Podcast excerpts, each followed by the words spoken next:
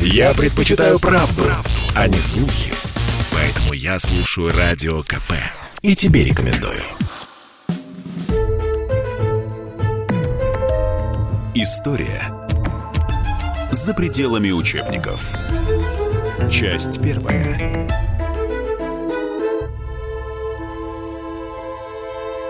В эти дни, в 1837 году, то есть 185 лет назад, состоялась дуэль между Пушкиным и Дантесом. Смерть в ней великому поэту была предсказана гадалкой Кирхгоф. Вспоминаем историю «Черной вдовы», напророчившей кончину не одному русскому писателю.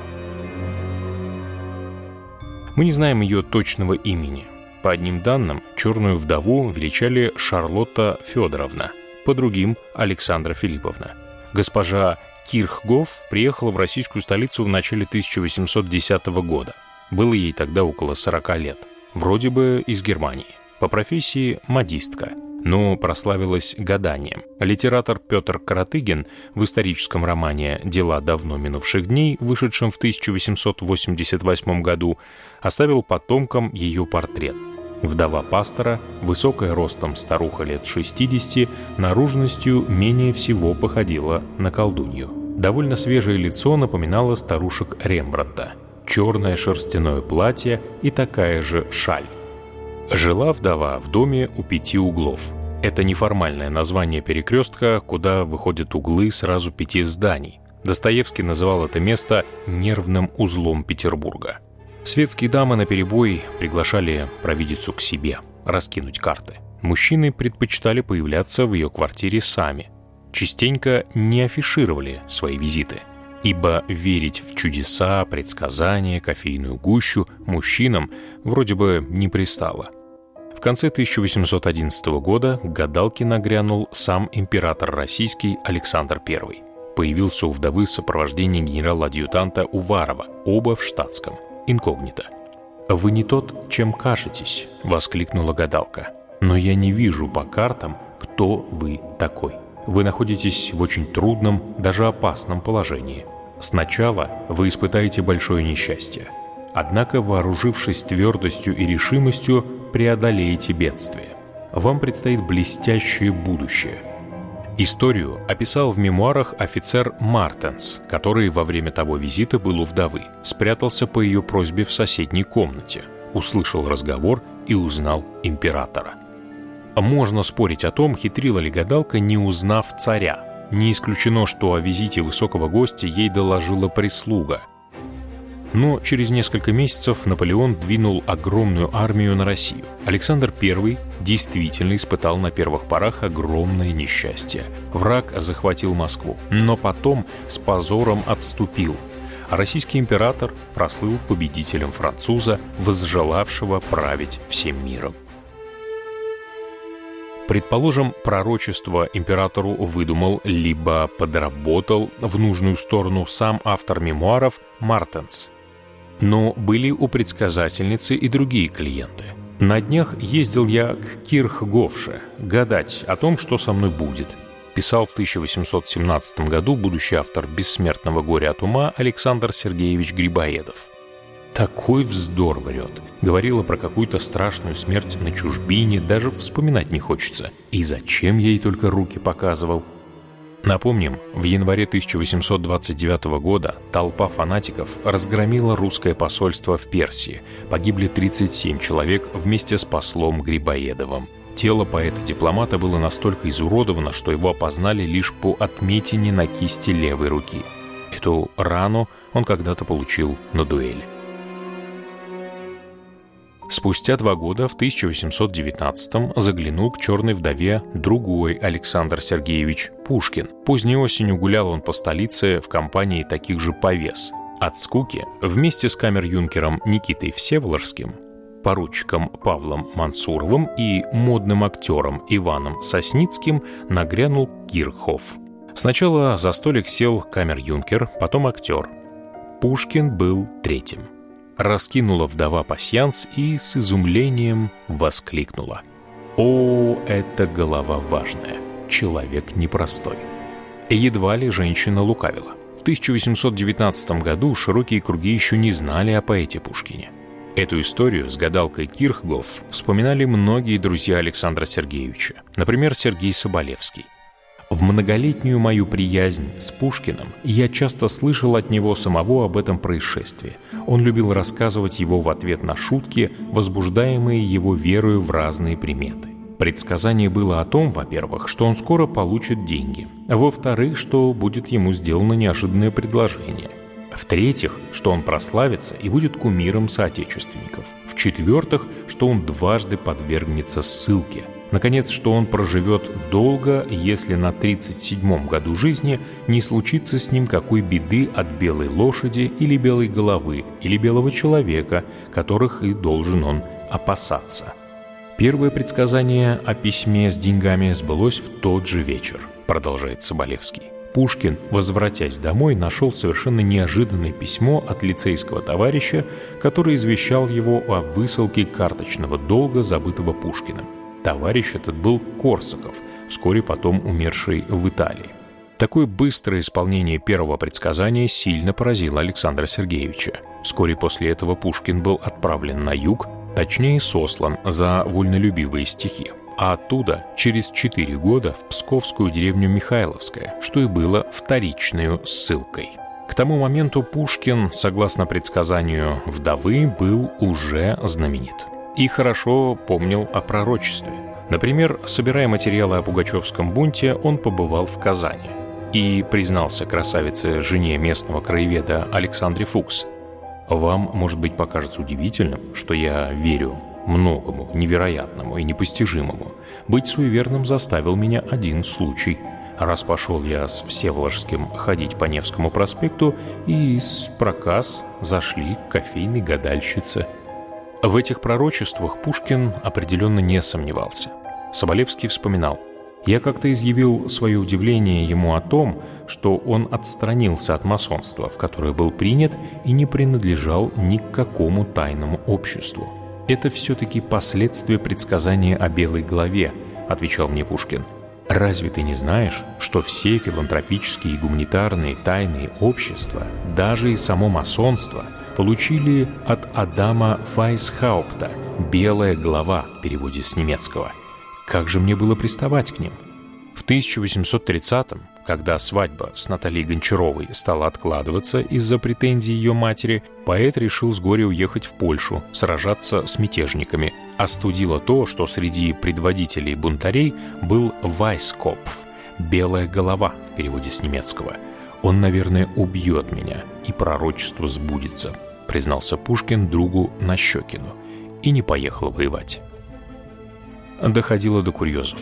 Однажды драгун Муравьев по неосторожности сломал в гостях руку у гипсовой статуи Аполлона Бельведерского. Поэт тут же разразился эпиграммой про бельведерского Митрофана. Ее напечатали, но быстро раскаялся. Встретив Муравьева, крепко обнял его и попросил прощения за глупую шутку. Это при том, что Муравьев в отместку сочинил злую эпиграмму, обозвав Пушкина обезьяной на Парнасе. Характер у Александра Сергеевича был взрывной, мог и на дуэль за обезьяну вызвать, а он прощения просит. Вот как объяснил сам поэт щекотливую ситуацию редактору журнала Николаю Полевому. «Я имею предсказание, что должен умереть от белого человека или белой лошади. Муравьев может вызвать меня на дуэль, а он не только белый человек, но и лошадь». Через 4 года после смерти Пушкина, весной 1841 года, у 5 углов побывал Михаил Лермонтов. Он тогда надеялся уйти из армии, полностью посвятить себя литературе и издавать свой журнал. За опального поэта хлопотал Жуковский, другие известные лица. Лермонтов спросил у гадалки, будет ли он выпущен в отставку и останется ли в Петербурге. В ответ услышал, что в Петербурге ему вообще больше не бывать. Не бывать и в отставке от службы, а что ожидает его – другая отставка, после которой уж ни о чем просить не станешь. Лермонтов долго смеялся над этими словами, как когда-то Грибоедов и Пушкин. Вечером получил он новую отсрочку отпуска и вновь стал мечтать об отставке. Уж если дают отсрочку за отсрочкой, то и совсем выпустят. Однако 11 апреля дежурный генерал главного штаба граф Клейн-Михель вызвал Лермонтова и сообщил предписание в 48 часов покинуть столицу и отправиться на Кавказ в Тенгинский полк. На завтра состоялся прощальный ужин у Карамзиных. Лермонтов только и говорил об ожидавшей его скорой смерти. Вспоминала потом поэтесса Растопчина, сидевшая с ним за одним столиком. И вновь оказалась права старуха в черном. Лермонтов уже никогда не вернется в Петербург. 27 июля погибнет под Пятигорском на дуэли с Мартыновым. Вернемся на 4 года назад и зададимся очевидным вопросом. Почему же Пушкин, предчувствуя погибель, именно на 37-м году жизни вышел на роковую дуэль с белокурым Дантесом, носившим белый мундир и ездившим в полку на белой лошади? Загадка. Видимо, поэт, как и воспетый им вещи Олег, презрел предсказания и погиб. Кстати, знаменитую песнь о вещем Олеге молодой Пушкин написал в южной ссылке под впечатлением от сбывающихся предсказаний «Черной вдовы». Продолжение через несколько минут. История за пределами учебников. Часть вторая. Радио «Комсомольская правда», в студии Иван Панкин. Вместе со мной Владислав Отрошенко, писатель. Говорить мы будем о дуэли смерти Александра Пушкина, да? Да, оказывается, все не так однозначно. Из истории, а точнее еще со школьной скамьи, мы знаем о том, что Пушкин обиделся на то, что Дантес, если говорить совсем просто, подкатывал к его жене Наталье, обиделся на это и вызвал его на дуэль. Да, они стрелялись. Казалось бы, все всем известно. Но не все так просто. Давайте проследим поэтапно, от начала и до конца. Если с чего началось, началось просто с фантастического везения Дантесу, потому что он, выгнанный из школы военной французской, поехал в Германию, чтобы поступить там. Его выгнали, потому что он был роялистом, пришел к власти король Луи Филипп, буржуазный, он был против, и он остался не у дел. Молодой человек скитается в Германии, получает рекомендательное письмо в Россию, но ехать ему не на что, денег у него нету, он заболевает тяжело воспалением легких и умирает в придорожной гостинице. Все. Его не должно быть вообще ни на Черной речке, ни в Петербурге, ни в жизни Пушкина. И вдруг вот мимо этой гостиницы проезжает посланник Нидерландского двора в Петербурге барон Луи Геккерен. Он останавливается, там сломалась у него повозка, его карета, и он узнает от хозяина гостиницы, что вот умирает француз какой-то, безвестный абсолютно. Он заходит на него взглянуть, и вдруг он принимает участие в его судьбе. Он его ставит на ноги и берет его с собой в Петербург. Дантес становится приемным сыном Геккерена. Нет, не сразу. Он его берет с собой в Петербург, но вот этот момент, который всегда, как бы так, знаете, ну, немножко стыдливо обходили стороной и советское литературоведение. Дело в том, что Геккерен был нетрадиционной ориентации человек. В Петербурге тогда для этого было особое название. Это называлось «бугр». Это французское слово, которое означает «еретик». Он влюбился в Дантеса, он его берет с собой, привозит в Петербург, и вот благодаря Геккерену Дантес, не зная русского языка, не зная уставов военной службы, практически ничего не зная, он поступает в самый блистательный полк кавалергардского величества. Мало того, из запасного эскадронного переводят в действующий, его освобождают от экзаменов. Это все благодаря протекции Геккерена. Вот не знает вот этого главного момента, что Дантес, по сути дела, становится содержантом Геккерена. Вот когда им нужно было оформить вот эту связь, он живет у него, ну, на каком основании молодой человек, как бы он его опекает. И вот тогда Геккерен делает очень хитрый ход. Он едет в Голландию, подает прошение голландскому королю об усыновлении, и все это происходит при живом отце Дантеса. И голландский король дает разрешение на усыновление, хотя это противоречило всем правилам. Во-первых, возраст Геккерена не было еще 50 лет, он не мог усыновить. И Дантес должен был быть несовершеннолетний, и родители его должны были мертвы. Вот все это было вообще устранено, его усыновляют, и русский царь признает это усыновление, и он становится Дантесом Геккереном. У Дантеса были хорошие отношения со своими родителями? На тот момент, когда его усыновили, установил Геккерен. Его, значит, мать уже умерла, отец был жив. Потрясающее письмо, когда, значит, Геккерен написал отцу Дантеса, что, значит, он хотел бы его усыновить. Обедневший барон, у которого на руках 6 детей, кроме Дантеса, у него еще 6 детей, всем надо дать что-то, образование, состояние, деньги, у него ничего нету. Этот барон с радостью согласился. У него были нормальные отношения с отцом. Но что самое интересное, Дантес в Петербурге скрывал от всех, что отец его жив. Природа их связи Геккерена и Дантеса, она была в Петербурге мало кому, практически никому неизвестна, за исключением вот князя Трубецкого и некоторых людей, которые сами были князь Гагарин, князь Долгоруков, которые тоже входили в кружок вот этот бугров геккереновских.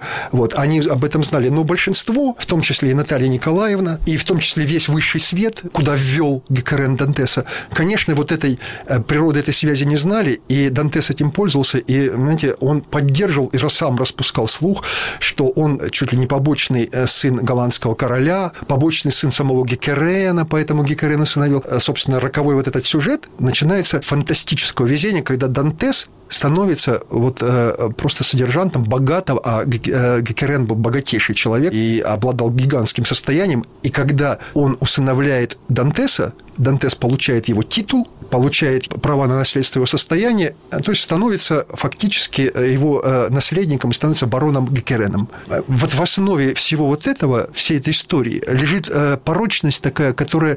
То есть дело даже не в том, что у них была такая, значит, бугорская связь, а дело в том, что он стал содержантом. Он, то есть он фактически проституировал. Молодой юноша продавал этому 45-летнему барону за вот деньги, титул, за содержание, за протекции и так далее. Это просто фантастика. Вот, Дантес ему продался за все вот это. То есть он, ну, как бы, и он стал его любовницей, причем именно любовницей, потому что вот как об этом вспоминает князь Долгоруков, его сослуживец, он пишет про Дантеса. «Не знаю, как сказать, он ли жил с Геккереном или Геккерен жил с ним. В то время в высшем обществе было развито бугорство. Судя по тому, что Дантес постоянно ухаживал за дамами, надо полагать, что в сношениях с Геккереном он играл только пассивную роль». То есть он был пассивным геем. Вот это подлинные воспоминания князя Трубецкого. Так вот, после того, когда уже, значит, Геккерен узаконил с ним, усыновив его при живом отце, дав ему свое имя, состояние и все прочее, Дантес становится блистательным таким женихом петербургским. Но видите, как пишет... Так о нем же слухи ходили, да, скажем так, не очень хорошие. Я тогда не понимаю, почему он стал хорошим женихом. Дело в том, что вот этого всего это знал крайне узкий круг людей.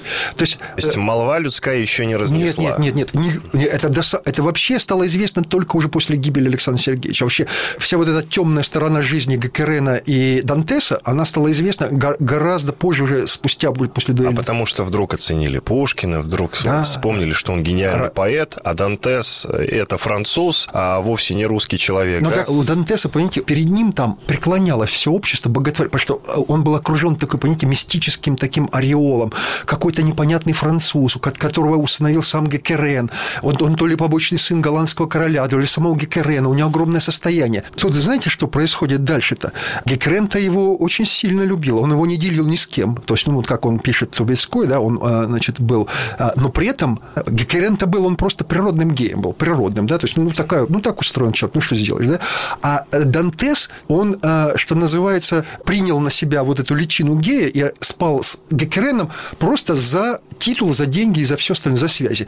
И вот когда Геккерен уезжает из Петербурга, а уехал он достаточно надолго. Он поехал как раз оформлять усыновление и поехал в отпуск. Ему нужно было явиться при голландском короле, значит, как посланнику.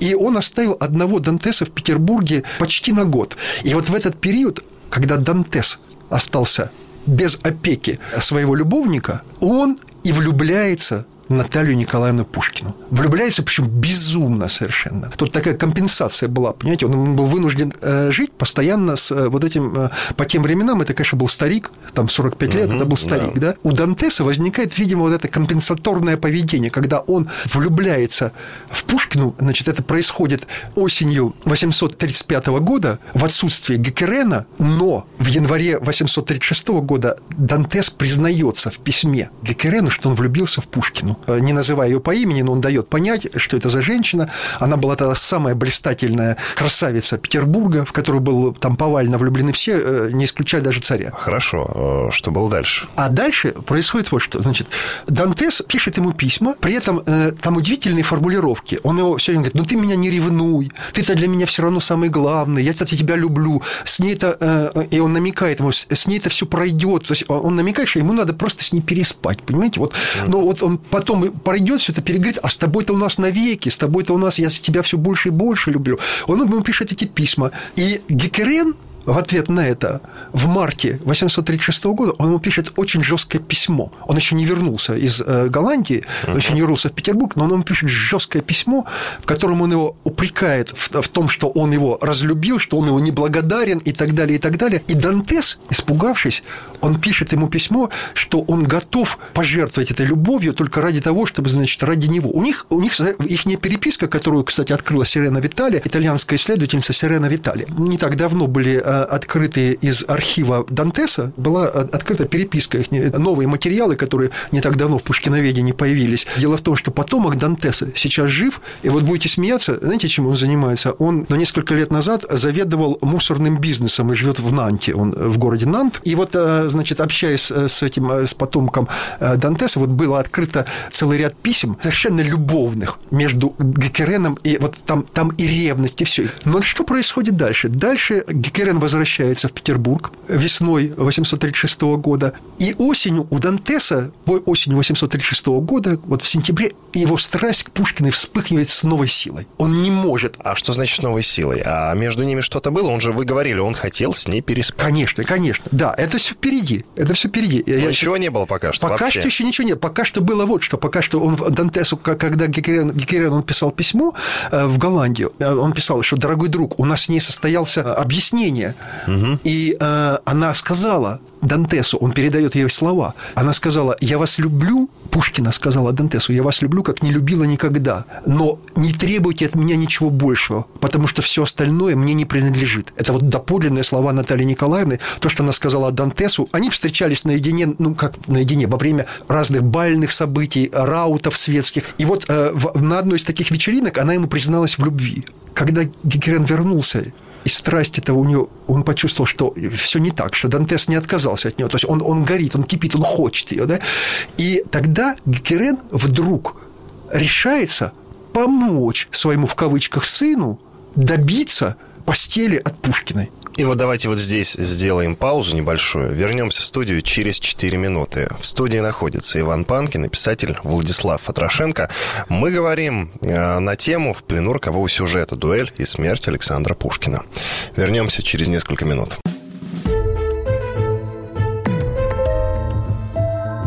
История за пределами учебников.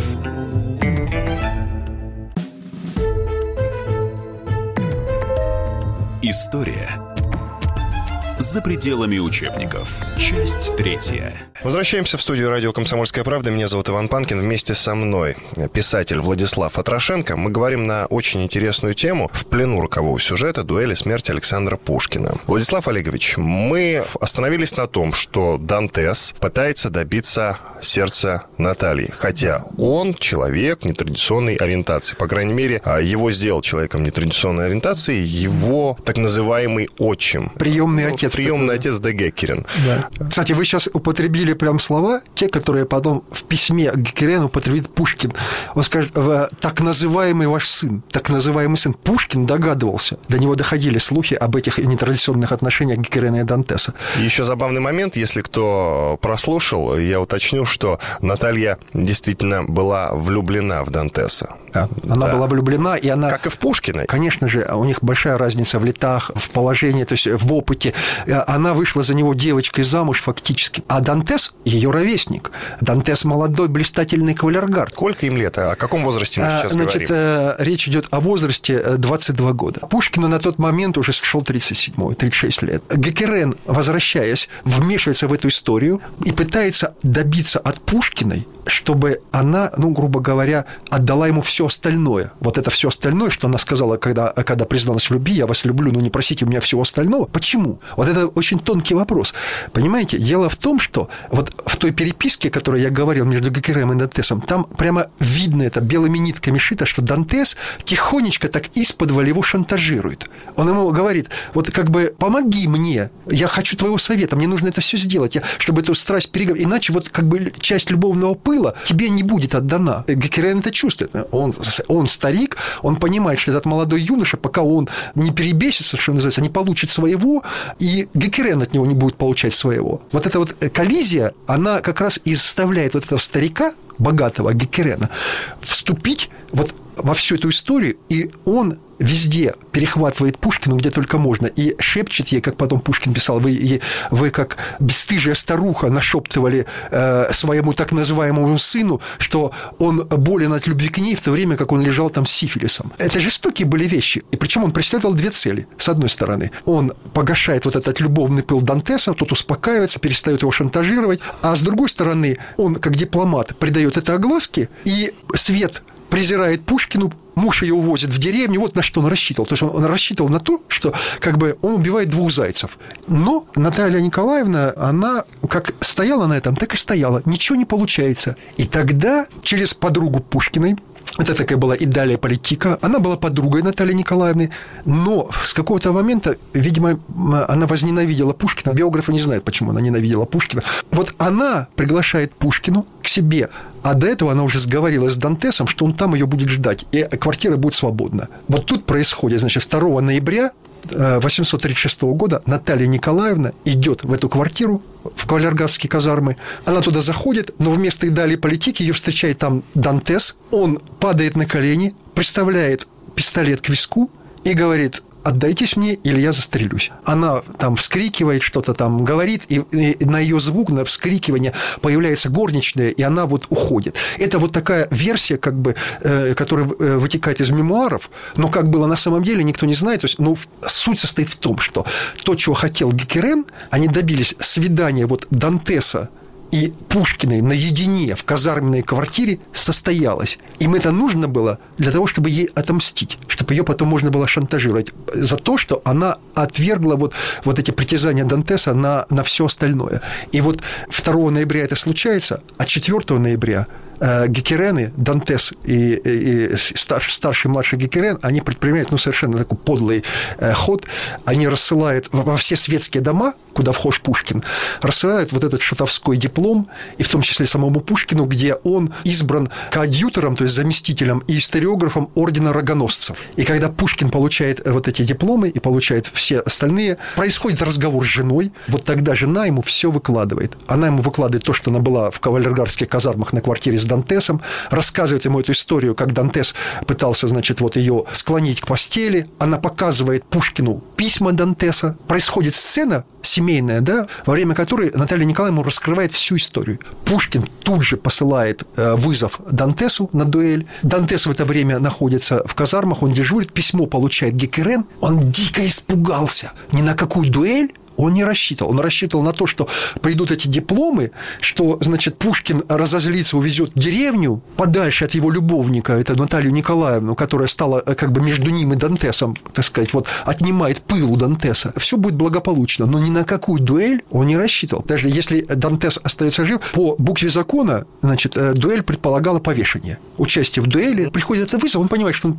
любовника теряет по-любому, да? Причем рушится карьера вся. Он же Дантесу сделал карьеру, он стал поручиком, он сначала корнетом, потом поручиком, то есть он уже делает блистательную карьеру, и рушится его карьера как дипломата, он же понимает это все. Испугавшись, он бежит к Пушкину на следующий же день, просит у него отсрочки, при этом этот хитрый лис, он понимает, что у Пушкина есть влиятельные друзья, они сейчас вмешаются и все загасят. И действительно, он не ошибся, появился Жуковский, узнав уже от Натальи Николаевны, что, значит, состоялся этот вызов на дуэль, появился Жуковский, начались переговоры, и Геккерен совершенно безумно хитрый ход предпринимает. Он Жуковскому говорит: да Дантес-то на самом деле влюблен-то не в Наталью Николаевну, а он любит-то ее сестру, Екатерину. Пушкин, естественно, этому не верит. Он понимает, что это обман. Пушкин добивается, чтобы они официально объявили о помолвке.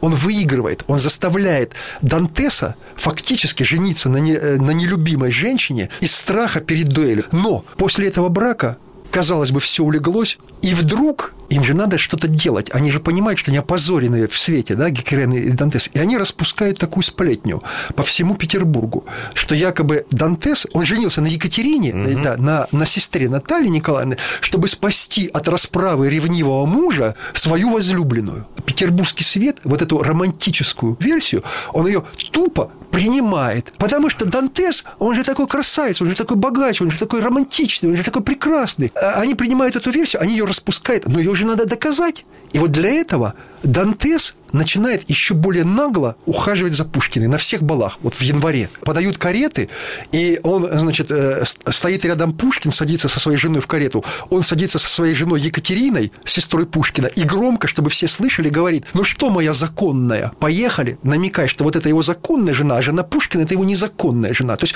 он ведет себя нагло. А почему Дантес ведет себя так нагло, и почему он теперь не боится дуэли? Просто когда Жуковский доложил царю обо всей этой дуэльной истории ноябрьской, царь вызвал к себе на аудиенцию Пушкина и взял с него слово не драться ни при каких обстоятельствах. И Геккерены об этом узнали. Вот в данном случае оскорбление было настолько сильным, что, конечно, Пушкин этого слова царю не сдержал. И Пушкин 26-го, он уже посылает оскорбительное письмо самому Геккерену, где он назвал его бесстыжей старухой, сводником и так далее. А его сына просто назвал вот это. Он говорит: а ваш так называемый сын, понимая, что у них какие-то отношения такие, да, неестественные, ваш так называемый сын просто плут и подлец.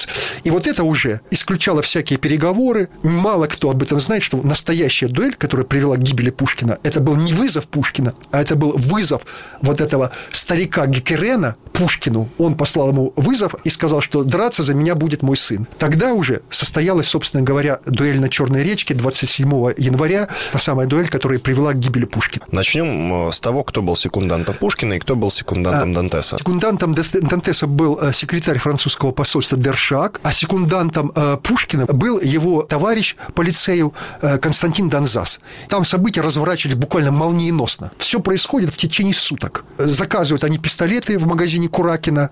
Донзас во французском посольстве с Дершаком составляет условия дуэли. Условия такие. Значит, барьеры 5 шагов. То есть это смертельный барьер. Как Пушкин говорил, чем кровавее, тем лучше. В санях приезжает Донзас за Пушкиным, забирает его в кондитерское Вольфа, и они едут на Черную речку, на место, где они договорились стреляться. Была очень такая картина живописная, я бы сказал, такая даже драматическая. Пушкин в медвежьей шубе сидит на сугробе и ничего не делает, спокойно смотрит, как все остальные два секунданта и сам Дантес вытаптывают вот тропинку в снегу, вот этот коридор, да, барьерный, кладут шинели, чтобы, значит, отметить барьеры. А Пушкин при этом сидит, спокойно наблюдает. И когда Донзас у него спрашивает: все ли нормально, Александр Сергеевич? Он говорит: да, все нормально, только давайте побыстрее. Дальше они сходятся, и Дантес понимал, что надо стрелять первому. И он, опережая Пушкина, он первый делает выстрел. Пушкин падает, Дантес бросается к нему как бы навстречу, пытается переступить барьер. И Пушкин ему по-французски говорит: вернитесь на место, у меня есть еще силы сделать свой выстрел.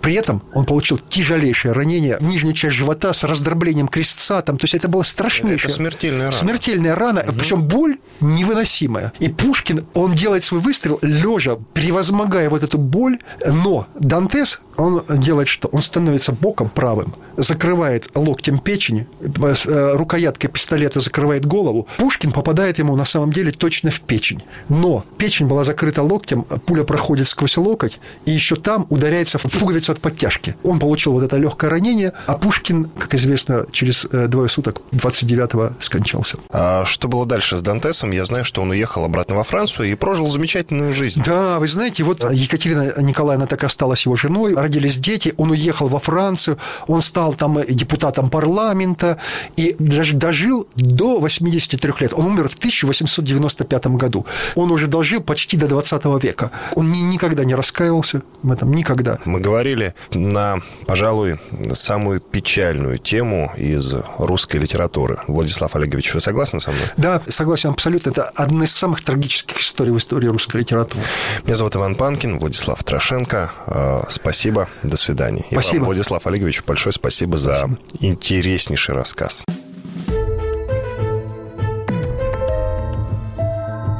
История за пределами учебников.